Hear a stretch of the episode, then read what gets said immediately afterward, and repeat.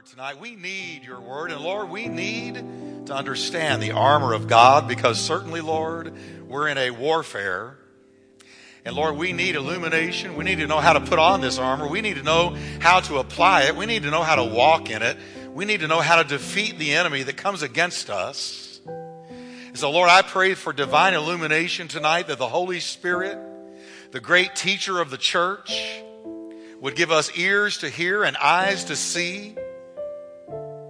And we would grasp these things that tomorrow morning, when we start a new day, we can apply what we learned tonight. In Jesus' mighty name. Now, will you breathe a prayer, church? Say, Lord, speak to me tonight so that I can conquer and not be conquered, so that I can be victorious in Jesus' name, amen. Turn to your neighbor, tell him, God heard that prayer. God heard that prayer. Amen. Now, we're in, uh, we're in uh, the 15th week. We have one to go, just one, and then we're finished. But I could not do the whole chapter 6 in one night. I couldn't have done it justice. So I'm having it. Besides, the things that Paul says in the end of chapter 6 are so rich, are so powerful, and so good that I, I just wanted to take the last evening on Paul's final thoughts. Of course, they are inspired by the Holy Spirit, so it's not the thoughts of a man. Um, but great, great stuff there at the end. So, but tonight we're going to talk about the armor. And uh, let me uh, just begin by saying that last time we finished by talking about submission in marriage, in parent child relationships, and in the workplace, and how important it is to know how to respond to authority. Folks, I want you to understand with me tonight. Of course, this is not news to most of you, but we're in an extremely rebellious culture. I mean, it seethes against God given authority. And you think that doesn't leak into the church? Of course it does. It infiltrates the church. And the only way to avoid that cultural infiltration is to stay in the Word of God. So it's very important we know how to respond to God's delegated authorities uh, because we encounter it all day long, all week long and it can make the difference between life and death, success and failure, joy and sorrow. Okay? So, after talking about submission, Paul turns and uh, his focus to spiritual warfare. I mean, he really changes gears here. And look at what he says in six, chapter 6, verses 10 and 11. Finally, we all know this. Let's read it together. Finally, Y'all, you guys are being mic'd tonight like you haven't in a while, so let's hear you. You are mic'd. You're going on radio. Okay? So let's try it. Finally, be strong in the Lord and in his mighty power. Put on the full armor of God so that you can take your stand against the devil's schemes. You know what that word schemes is? He thinks ahead on how to take you down. He is not just pulling out a shotgun and shooting and hoping it hits something. It's a tactic, it's a scheme. He, he strategizes on how to take you as an individual down. Okay? So we're dealing with a real enemy here. Now, so often we, we are overcome with a feeling of powerlessness in the presence of spiritual warfare. Much of the powerlessness that we feel not all of it, but some of it, comes from not using what God has promised. Not using what God has promised. How often do we buy some utility and fiddle with it and we say, well, I don't need those directions? A, you know, a new TV. Lord, these TVs these days, it takes me a week to figure out what, what they do and what they don't do. I mean, you're, you're buying a computer when you get one these days. But have you ever just said, Well, I don't need the directions. I'm smart. I can figure this out. And then a year down the road, you find something that if you'd read the directions, you would have been enjoying something that you didn't have for a whole year because you didn't read it. Well, the Bible's the same way. We don't use what God has provided because we don't know about it. Now, the command in verse 10 that says, Be strong in the Lord and in the power of his might. Now, our problem is we try to be strong in ourselves. I do. I do. And I really used to do that a lot because I was very self sufficient and self confident. Our problem is we try to be strong in ourselves and we haven't learned the secret of drawing our strength from God, which I do now daily. I mean, I get in the presence of God. I say, Lord, if you don't help me do it today, I can't do it without you. Well, Pastor, isn't that a crutch? Oh, yeah, and I, I gladly admit it. What's yours? Because everybody leans on something. I lean on Jesus. Okay, so we got to learn to draw our strength from him. He says, Be strong, not in ourselves, but in the power of God, in the Lord, and the strength of his might. Now, Paul likens our spiritual protection to the armor of a soldier, perhaps using one of his prison guards as a model as he penned these lines because he was surrounded by Roman guards, and they all had this armor on, okay? So he says, Put on the full armor of God so that you can take your stand against the devil's what? Schemes, well thought out stratagems, so you can take your stand. Now, look at what he tells us. Catch this. For our struggle is not against flesh and blood, people, bosses, spouses, children, neighbors, drivers in rush hour Now, now, Paul is taking us beyond the veil here. I want you to follow me. Catch this. Go right, right with me now. Paul is letting us know you thought you were fighting people. You've been all this time thought you were fighting people. But, folks, catch what he's saying now that when I'm in a particular kind of a battle, if I'm being resisted because of Christ in my life, if I'm being attacked in a vicious way, or if I'm being undermined, or if I'm being, um, I, I know that that something is coming against me, and it happens to be somebody with skin on them. Paul is literally telling us there's something behind them. There's something behind them. Do, do, do, do, do, do, do. Don't you think that way? But it's true. He says, Let me take you beyond the veil. Let me lift the curtain. And let me show you what's really going on sometimes. You're not battling people, though it's people that are being used. But you're battling principalities, powers, rulers of the darkness of this age, and spiritual hosts of wickedness in heavenly places. He said, That's your battle. That's what's doing it. That's what's coming against you. That's what you're fighting. And you can't see it with your natural eye but you can sure feel it like a wind blowing. You can't see that wind, but you can sure feel its impact. And you can see it move things around you. And you can see it stir things up. And you can see it destroy. But you never see wind. He said the same way. We're, we're, we're fighting spiritual beings.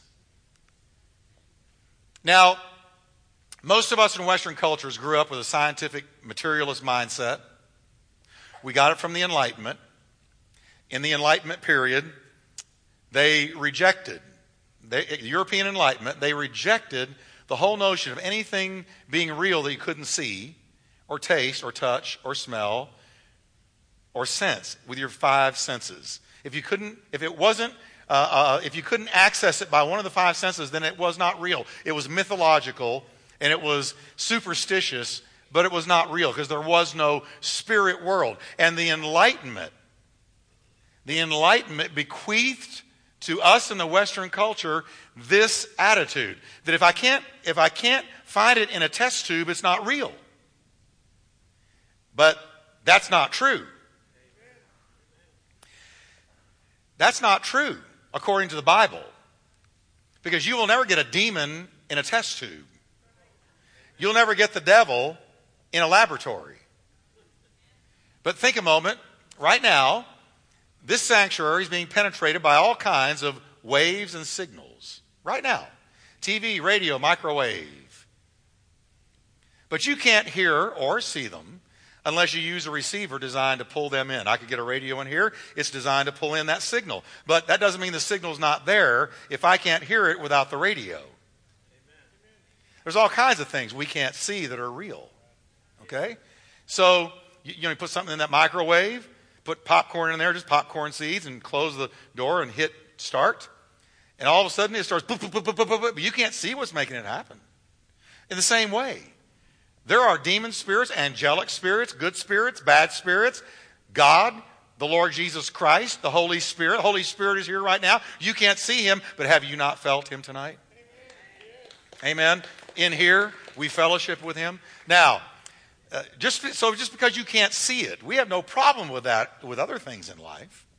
Spiritual beings and realities are exactly the same way. While we cannot see spiritual beings, we can sense them so long as we have our antenna up. And you know what happens when you get saved? God gives saved people, they receive the Holy Spirit, and you know what the Holy Spirit is? He's an antenna. And sometimes you get discernment on something that the natural man who's not saved does not get. Millions of people will tell you, I read this recently. Millions of people will tell you they believe in God or they believe in Jesus, but they think the whole idea of Satan is a myth or a fable, that it's from the Dark Ages. And the Dark Ages is before the Enlightenment. And before the Enlightenment, we were just immersed in stupid, superstitious religion. And thank God for the Enlightenment that delivered us from such foolishness. But in fact, yes, there were many things in the Dark Ages that were superstitious and not real. But they believed in demon spirits and in angels. Look at the artwork from the Renaissance, from the Enlightenment, from the Reformation period. They all show angels, beings, uh, uh, supernatural, heavenly creatures because they believed in them. Now, what do you get? Somebody gets a squirt gun with paint in it, and there's a work of art. That shows you where our culture is confused and artless. Now, if, if, if, if the devil's not real, then why was Jesus talking about him all the time? Of course, the devil's real. Jesus had a lot to say about both. Um, during uh, denying the existence of what the Bible clearly identifies as real, it's just like a blind man denying the existence of streetlights just because he can't personally see them. So the spirit world is real. It's here right now.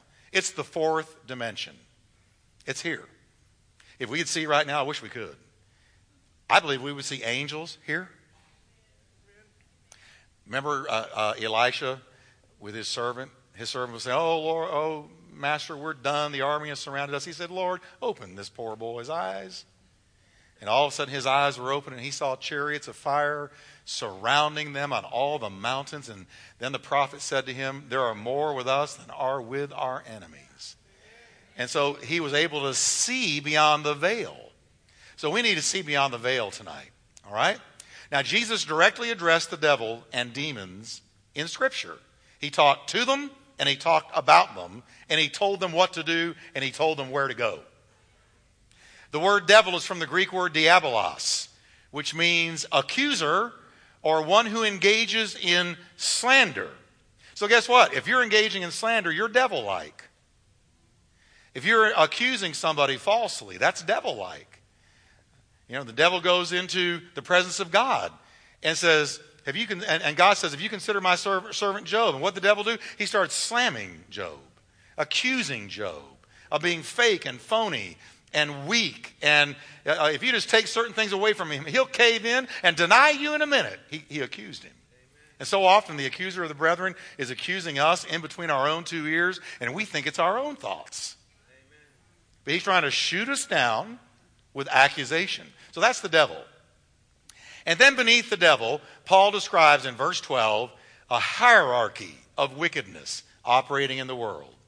A, a, a, an organized, hierarchical, demonic government. And here's what they were. He began with principalities, from the Greek word arche, from which we get words like archbishop, arch. It means authority, it means official, or like an official, uh, we might call the Pope an official, or uh, like we said, an archbishop, but an official, an authority person, an authority figure, an authoritative being holding an authoritative place. Now, uh, it can be good or it can be bad. In Ephesians 6, it's talking about evil spirit rulers Uh, and it could be referring to a particular demon spirit gaining dominance over a town or a city.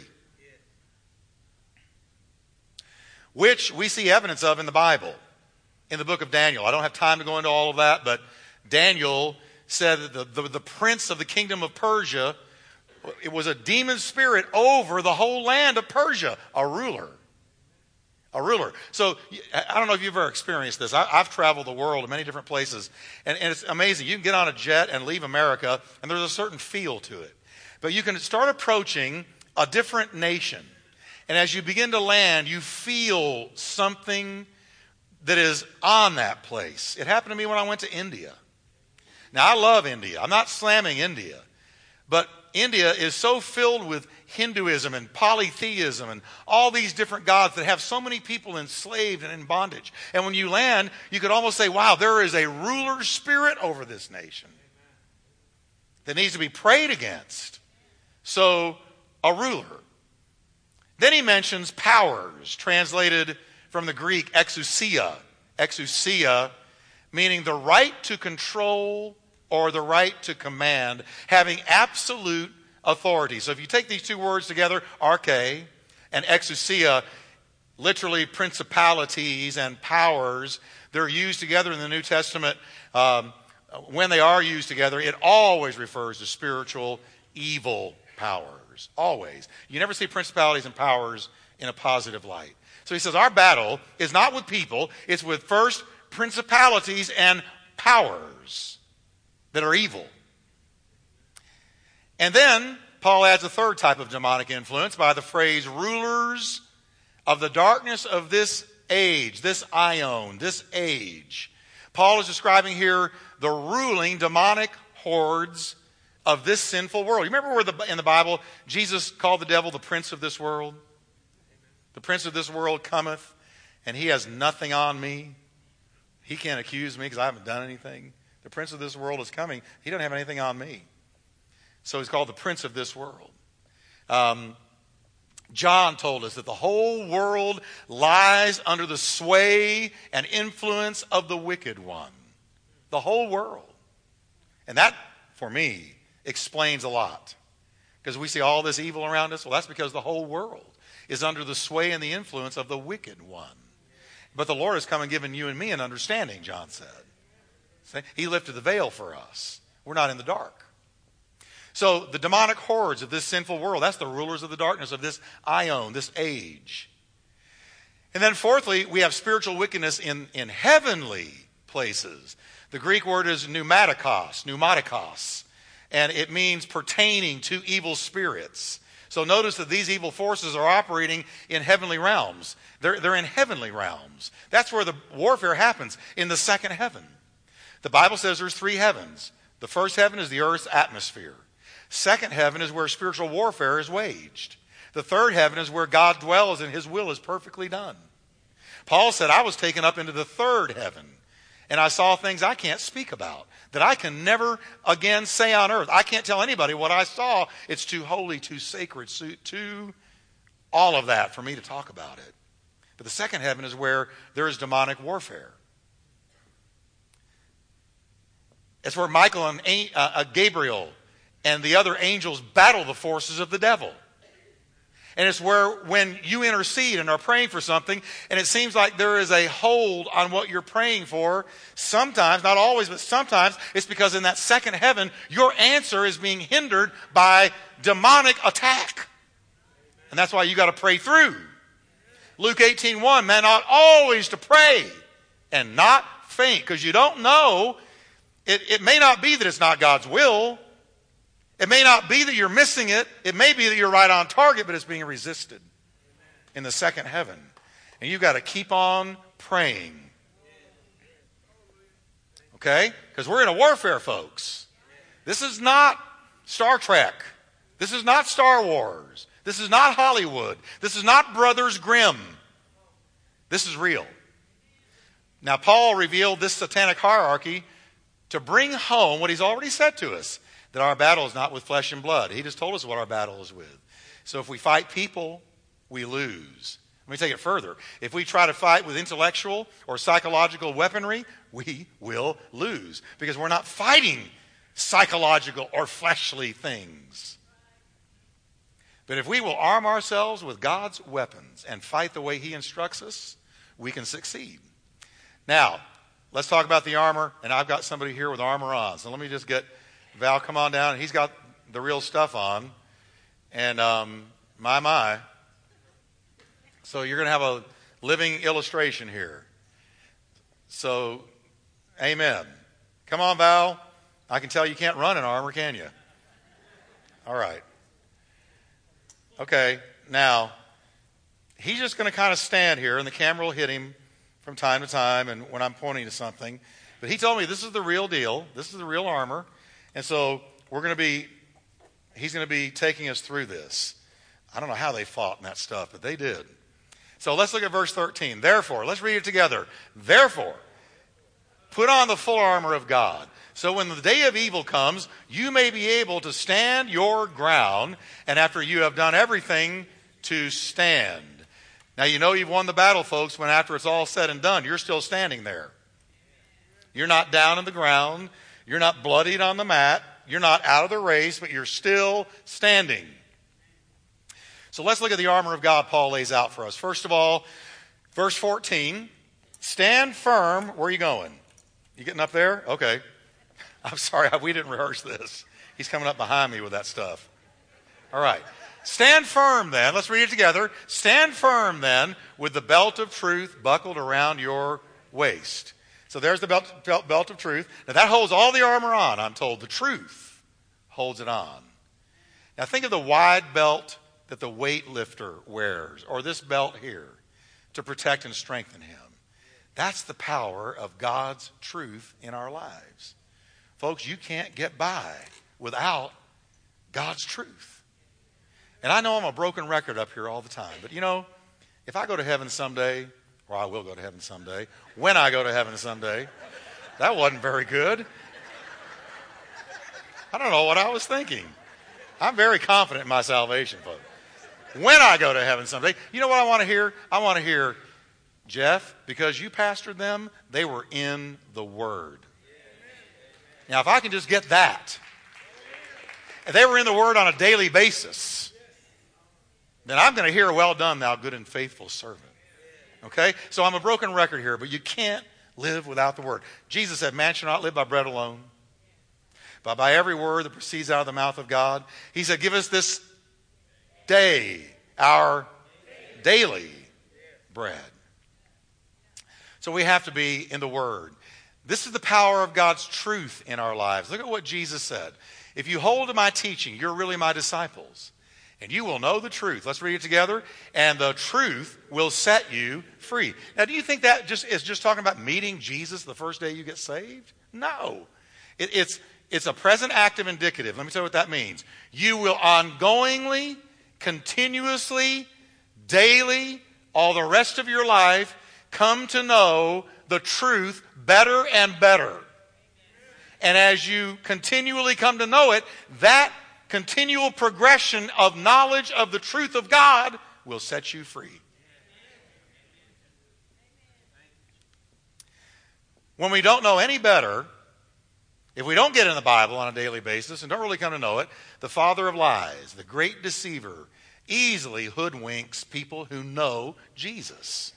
And he gets the better of us. But when we hold firmly the truth that we know and seek diligently to acquire wisdom each and every day, we are protected. Now, I put this belt on, this belt of truth. I put it on every day. Every morning by going to the Word before anything else. I put it on. I put it on. What about you? Were you in the Word this morning? Were you in the Word today?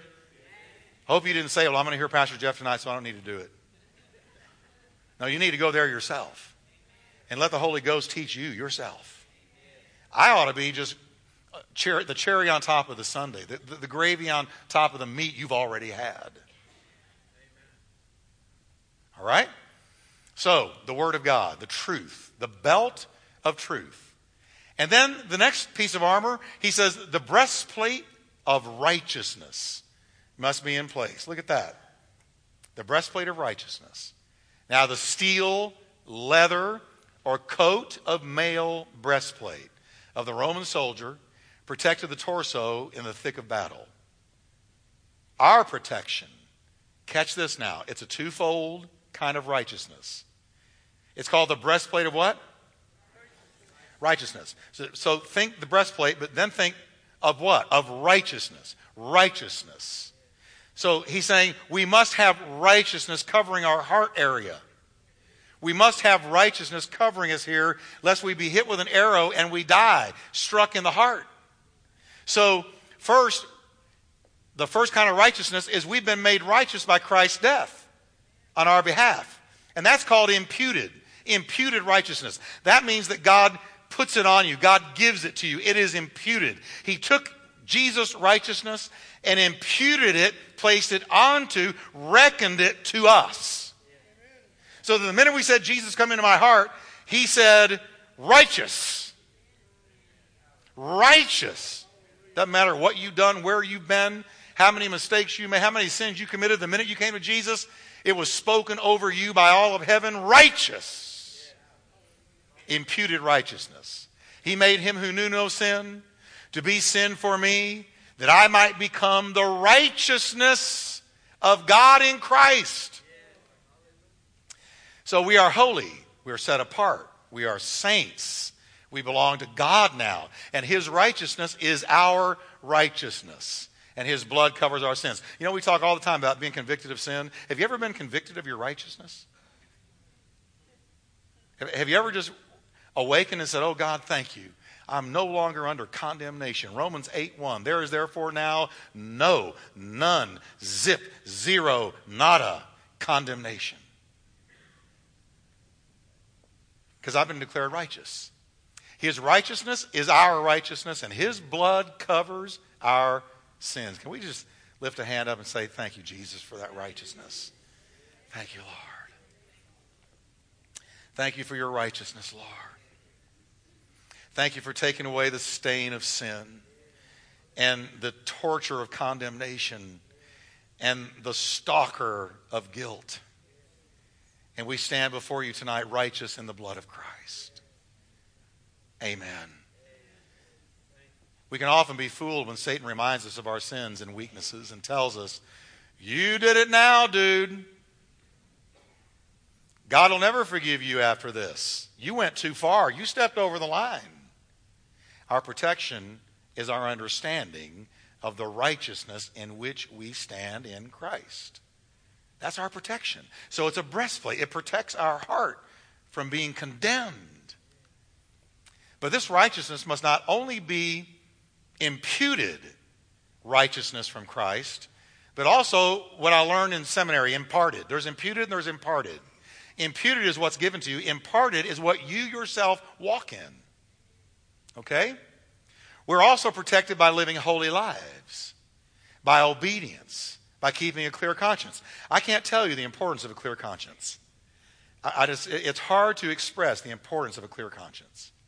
Because if you're walking around guilty all the time and you're in some kind of sin and you don't confess it and you live in it and you compromise with it, let me tell you what you will not be doing. You won't be witnessing. You won't have joy. You, you will not be walking in the power of the Holy Spirit. You know what you're going to be experiencing? Condemnation, guilt. Uh, and, and, eventually you get out of church. You just say, Who am I to go to church? Because you see, you, you've given up that breastplate. You've given up that. So, so condemnation comes in. I want you to look at what Paul testified. He said, I always try. Let's read this together. I always try to maintain a clear conscience before God and all people. This way and this way. I want to be as clear as I can be. So I teach you all the time. Keep short accounts with God. If you mess up, repent quickly. I should say when you mess up, because everybody does. And you're going to again. I'm not saying, speaking uh, lack of faith there. I'm just telling you the truth. I know life. You're going to mess up again. So what are you going to do? Immediately keep short accounts. Never give a sin any longer than a 24 hour shelf life. Okay? He always tried. Paul said, with people and with God, I keep very short accounts. He also exhorted Timothy, look at this, to hold on to faith and a good conscience. And look what happened to people that gave up their good conscience. He says, which some have rejected and so have suffered shipwreck with regard to the faith. See, if you don't keep your conscience clear, then, you're, then trouble lies ahead. So we have imputed righteousness, but we also have imparted righteousness by living a clean life. Not a perfect life, we can't do that. But as clean a life as we know, and if the Holy Spirit convicts us of something, take care of it. If it's towards somebody or towards Him, take care of it. Very important. When we do this, that is, we don't keep a clear conscience, or we do keep a clear conscience rather, we de- deprive the devil of a foothold. Ephesians 4:27 says we're not ignorant of his devices. We don't give property, we don't give land, we don't give any acreage to the devil in our lives. Clean living is a powerful protection from the destruction that sin brings with it. Everybody get that? Well, that was underwhelming. Everybody get that?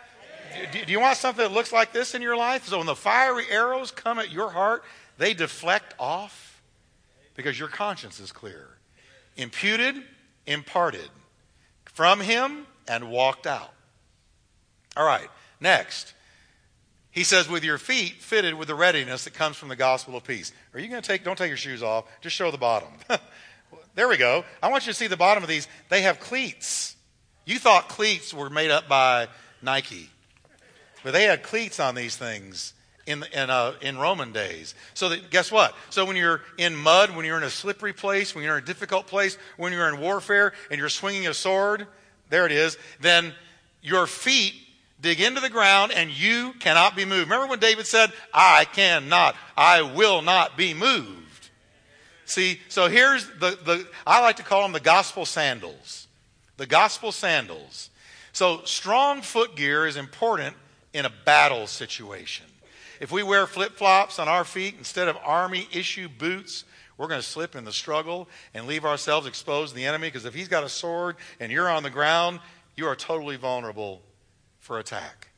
But remember, the whole goal of the armor is having done all, stand. So that's the gospel sandals. Notice that the gospel shoes are also an offensive weapon. They enable uh, us to run with and share the gospel of peace. Truth and good news are a weapon in that they give us sure footing against darkness, deceit, and despair. You ought to always have on the gospel sandals. You know what that means? Ready to share the gospel. Ready. Can you say with me, ever ready? Ever ready. Ever ready to share that gospel. Ever ready. Um, Scott Camp's been kind of rubbing off on me. His restaurant and talking to waitresses and witnessing to them. And the other morning, I was with a pastor at Cracker Barrel where all good things are cooked. And the atmosphere is wonderful. And I can't take Kathy into Cracker Barrel without her buying something in that huge store. I'll turn around. Where'd you go? I'll call her. I'm in the store. Order for me. Okay. What do you want? She comes in about 20 minutes later with a big bag full of stuff. But here's the deal. I, I, we were at the table, and the, this waitress came up, and she's limping. She's just limping. I could tell she's grimacing. So we gave her the order, and I said to her, What's the matter? And she said, Oh, I got to go home. My back is so bad. It's so bad. My back is killing me. And, and it's only getting worse. And I got to go home and get in bed and just lay there, or I'll never make it to work the rest of the week, and then I can't pay my bills. And I said, It hit me. Ever ready. Ever ready. Ever ready. So I said, Well, can we pray with you? She said, Well, I'm not supposed to do that. And I said, Well, just act like we're not doing it. I said, just, just be staring at the table or something. She said, okay. So she gave me her hand. And me and this pastor, we, we've got to pray for her healing. Now, my voice, it gets me in trouble. It travels. So I, I, I uh, looked up and I see several people at the table. They were just eating and talking. All of a sudden, it's frozen right here, and they're watching us pray for this lady. And you know, when I was done, tear down her face. She said, Thank you so much. She said, I haven't had anybody pray for me in a long time. Ever ready. That's the gospel sandals. Ever ready. I like that. Notice what it says about people that have the gospel sandals on. Read this out loud with me. How beautiful on the mountains are the feet of those who bring good news, who proclaim peace, who bring good tidings, who proclaim salvation, who say to Zion, God reigns. How beautiful are those feet. Then next we have the shield of faith. Look at verse 16. In addition to all this, take up the shield of faith with which you can extinguish how many of the flaming arrows? All the flaming arrows of the evil one. Now, as he's getting this shield ready, look at me right now. What is a flaming arrow?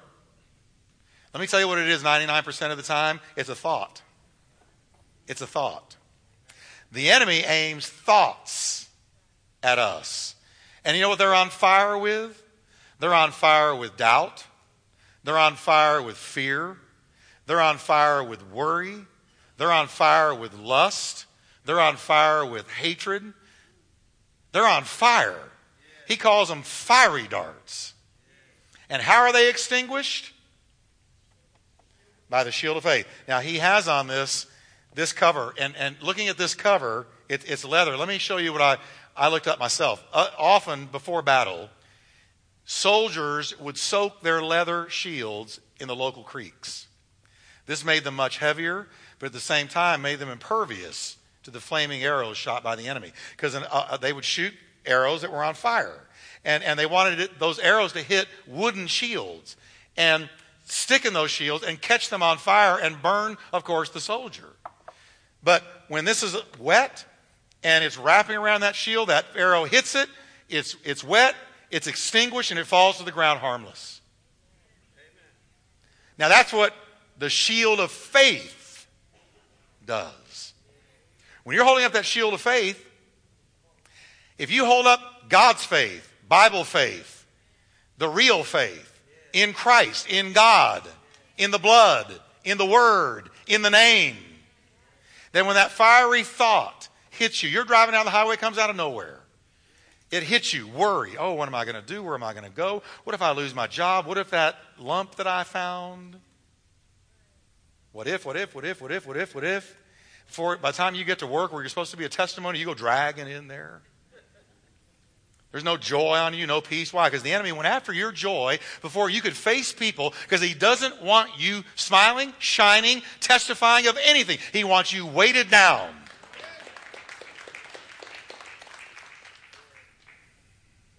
But when we have that shield of faith, and as soon as that thought hits me, I hold up the faith of the, uh, uh, in, in God, in Christ, in His Word. And as soon as I hold up that shield of faith, it deflects. And I say, you know what? I trust God with that lump, or I trust God with my job, and He is my provider, and He is my healer, and He is my keeper, and He is my peace, and He is my strength, and He is my joy, and He is my glory, and He is my. And, and, and when you do that, the devil can't get at you. But you got to hold it up. The shield of faith. A shield is both defensive, hide where you hide behind it, as well as an offensive weapon. Because you can charge the enemy holding it up, and it enables you to block his sword while you run your sword through him. So it's defensive and it's offensive. Sometimes we have devastating circumstances that come upon us don't we? Like a flaming arrow, and they threaten to consume us, our family, our position in life. In what I do, I deal with people's tragedies and difficulties all the time. All the time. And I've seen that Christians get it. Christians come under trouble. Christians get knocked sideways by things. Christians get unexpected news. Christians sometimes have difficulties pile on top of them one after another like a band of robbers. And I've seen that the only thing that can speak to it is the Word of God, the love of God, and the name of Jesus. Sometimes I have to say, I don't understand. I wish I did, but I don't. I wish I could give you some magic silver bullet answer, but I don't always have one. I've told you about my file. I have a very special file in my brain. It's marked things I don't understand. It's pretty thick. It gets thicker all the time. And it's in the drawer marked trust in the Lord with all your heart. And don't lean on your own understanding. And you know what that is? That's a shield of faith. I don't have to understand. I can still trust him. And that fiery arrow, I watch it deflect all the time off of people who hold up that shield.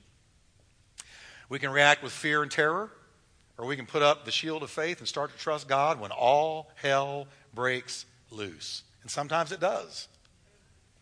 Your faith helps you to stand in the intense battles taking place in the battlefield of your mind.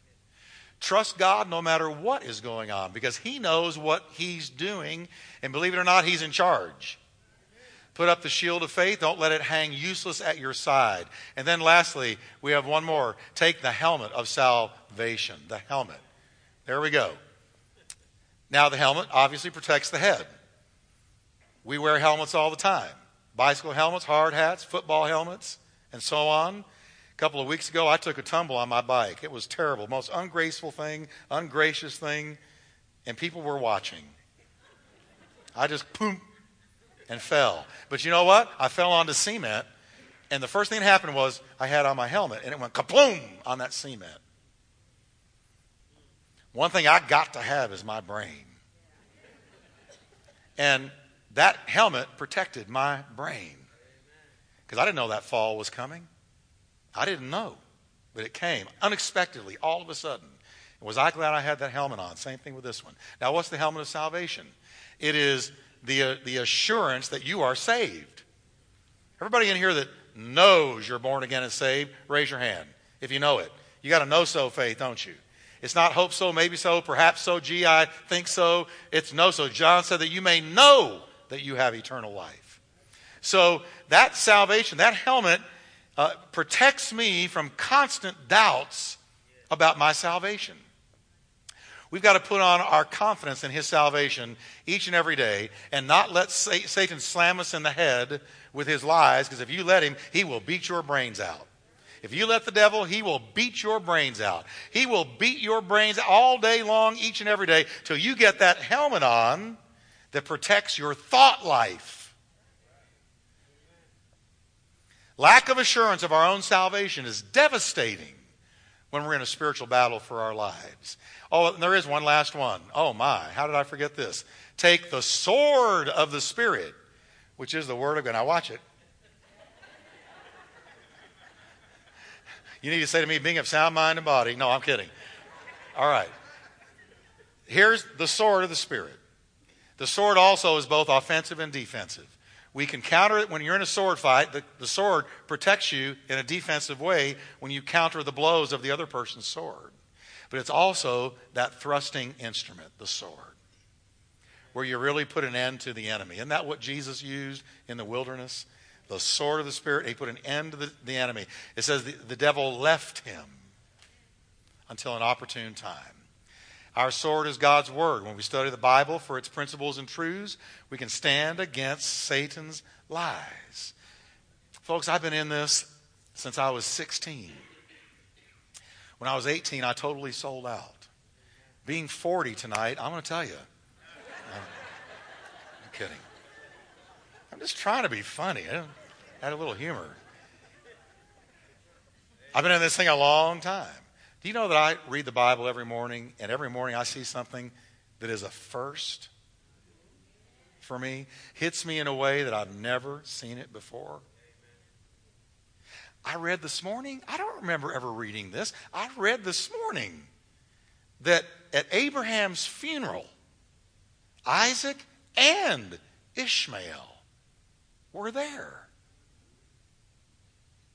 I don't remember ever seeing that. I knew Isaac was there, but where did Ishmael come from? You read nothing about him till Abraham's funeral. Now, that may not blow your mind. I don't expect it to. But it kind of gave me a little Holy Ghost bump. I've never seen that. What about that? So there you had the father of the Arabs and, and the, the, one of the patriarchs of the Jews mourning dad. Never saw it.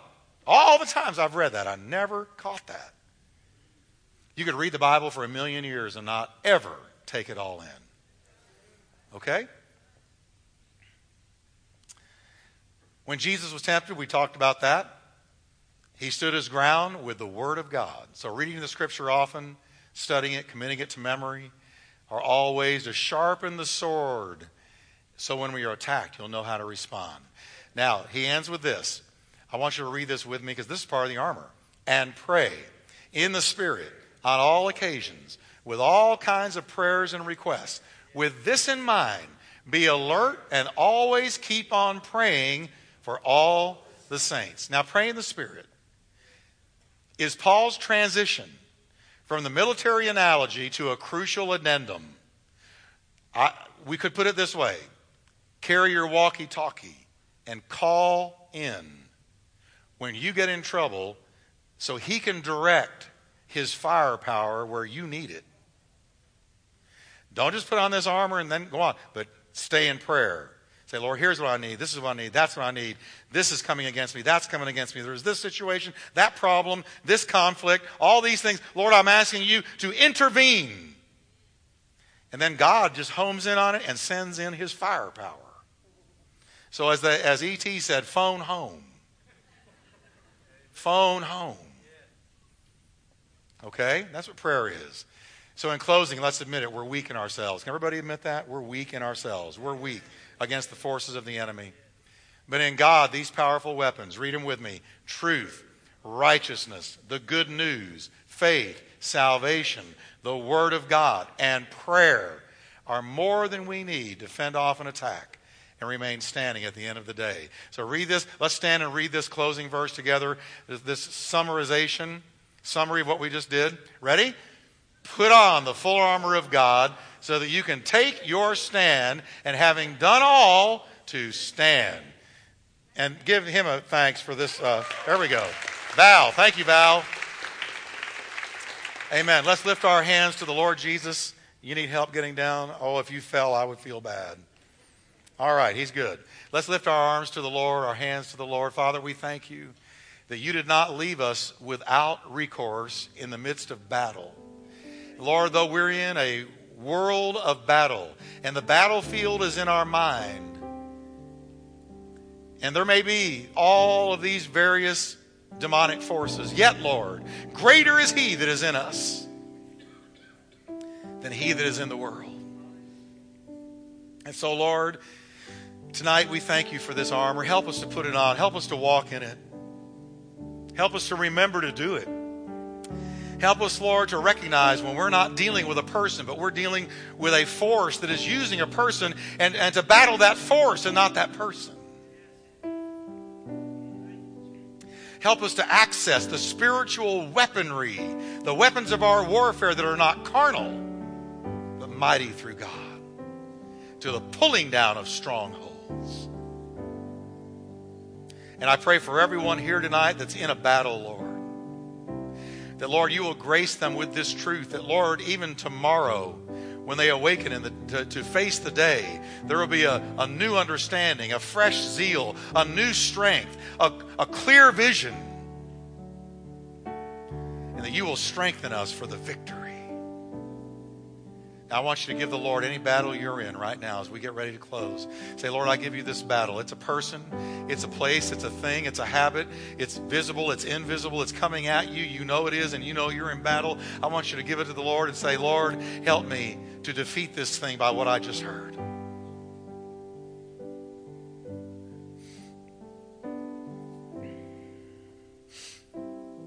In the mighty name